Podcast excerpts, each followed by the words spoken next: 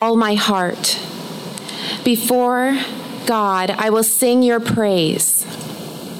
I will bow down towards your holy temple and will praise your name for your love and your faithfulness. For you have exalted above all things your name and your word. On the day I called, you answered me. You made me bold with strength in my soul. May all the kings of the earth praise you, O Lord, when they hear the words of your mouth. May they sing of the ways of the Lord, for the glory of the Lord is great.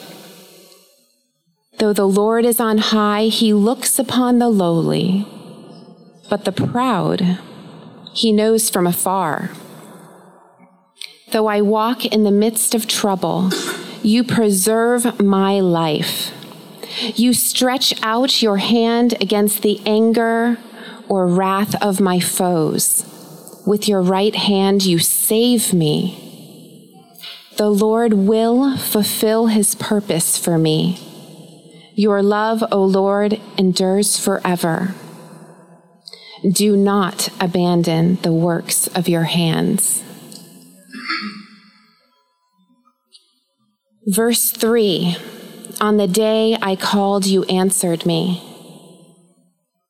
On the day I cried out, on the day I uttered a loud sound, on the day I prayed, you answered me immediately. Verse 6 Though the Lord is on high, Jesus is high and lifted up. He looks upon the lowly or humble.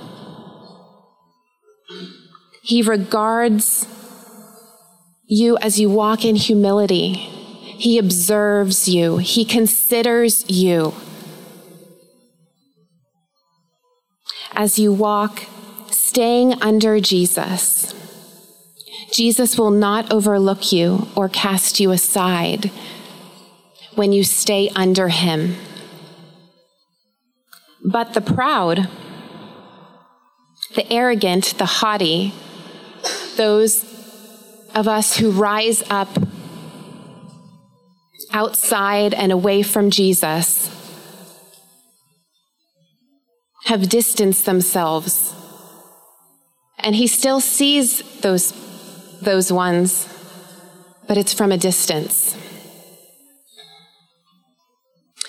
Verse 7 Though I walk in the midst of trouble, though I walk in that tight, pinching, narrow place, some of us might be in that tight, narrow place because of our sin. And we need, we desperately need Jesus to rescue us. Some of us might be under the storm because the devil's attacks are constant and we desperately need Jesus to rescue us from the enemy. And some of us might be in this place of trouble because of the harsh circumstances that we desperately need Jesus to deliver us from. But it says, though I walk in the midst of trouble, you preserve my life. You revive me. You give me strength. You restore me. And you stretch out your hand against my foes. The word stretch out literally means you set me free. You send away my enemies. Another word that describes to stretch out is you divorce me from.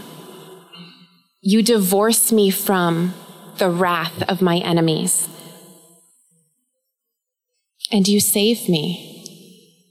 By your power, by the power of Jesus, he comes and he keeps us safe.